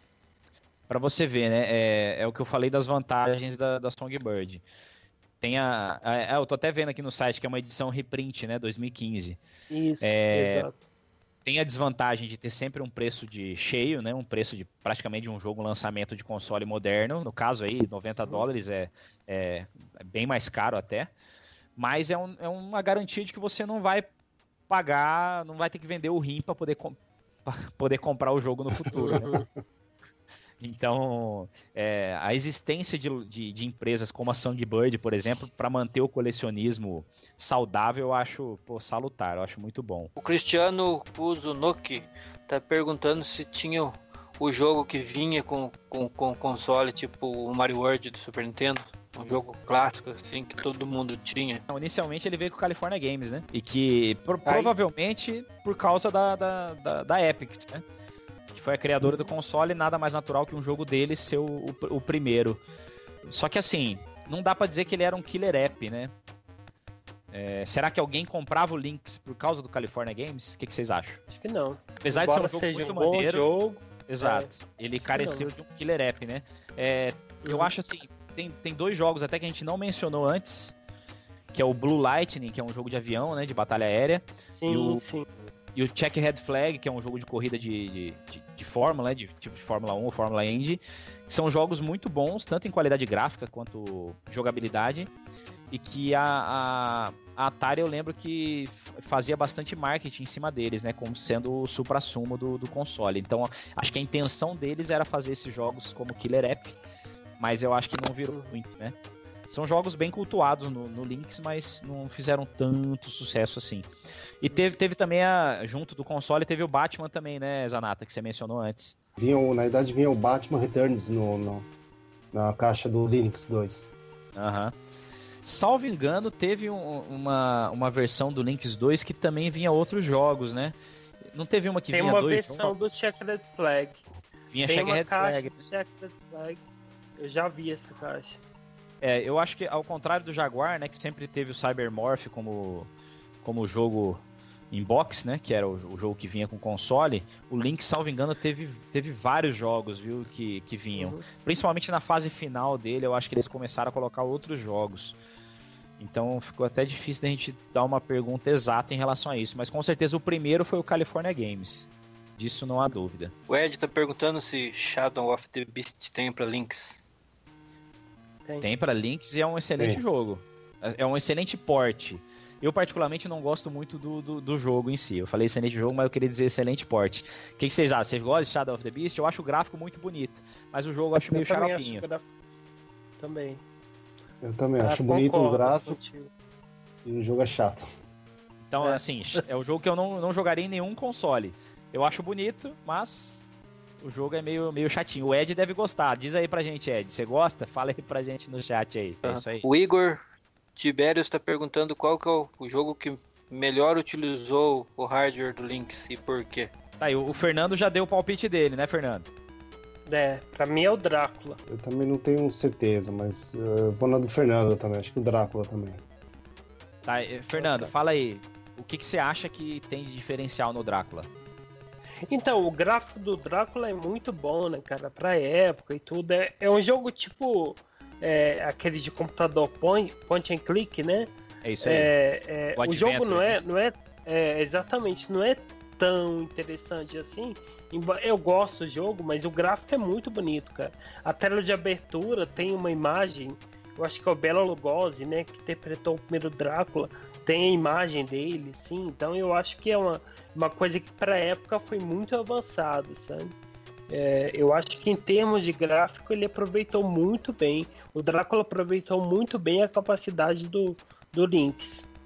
É, a gente pode citar também os jogos que tem é, em termos de som, por exemplo, o APB, é, AP, APB, né, que você falou, Isso. que é o, o- ele tem um, um- um som bem interessante, tem as vozes, né, dos Várias policiais, vozes. tudo. É. Então ele explora muito bem essa capacidade é, sonora do Lynx também.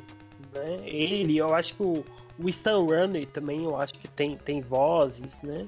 É, então, em termos de som, esses jogos são, bem- são bem interessantes também. É, eu acho que graficamente o Lynx ele é, é quase sempre impressionante, né?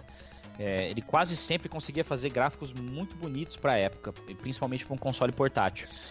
Mas é, no caso do Drácula, eu, eu acho meio estranho a, a, a escolha das cores do jogo. Eu acho tudo muito pastel, Sim. assim. Isso me desanima um pouco no gráfico dele. Eu gosto de uma coisa mais colorida. O, a- o É. Stan Hunter, por exemplo, é um gráfico que me agrada bastante. O Blue Lightning eu acho um gráfico muito bonito. Ele tem umas paisagens no fundo que eu acho maneira, o- a coloração do avião, enfim. Eu acho o, o- o desenho do- das turbinas e tal, os efeitos que tem no jogo, eu acho muito legal. É, o próprio Xenophobe, ele tem uns gráficos cartunescos, assim, que eu acho maneiro. É, é como eu disse, tem muito jogo que, que eu acho que explora bem a capacidade do Lynx, assim.